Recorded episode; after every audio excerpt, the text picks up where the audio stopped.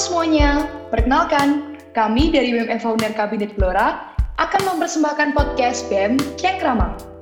Kenapa sih kalian harus dengerin podcast BEM Cengkrama? Udah jelas banget nggak sih? Soalnya topik-topik yang bakalan dibawain di tiap episodenya itu menarik-narik banget dan pastinya informatif.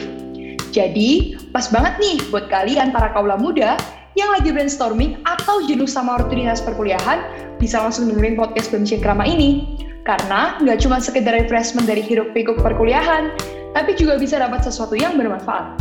So, jangan sampai kelewatan setiap episode dari BEM Cengkrama ya. See you di episode pertama.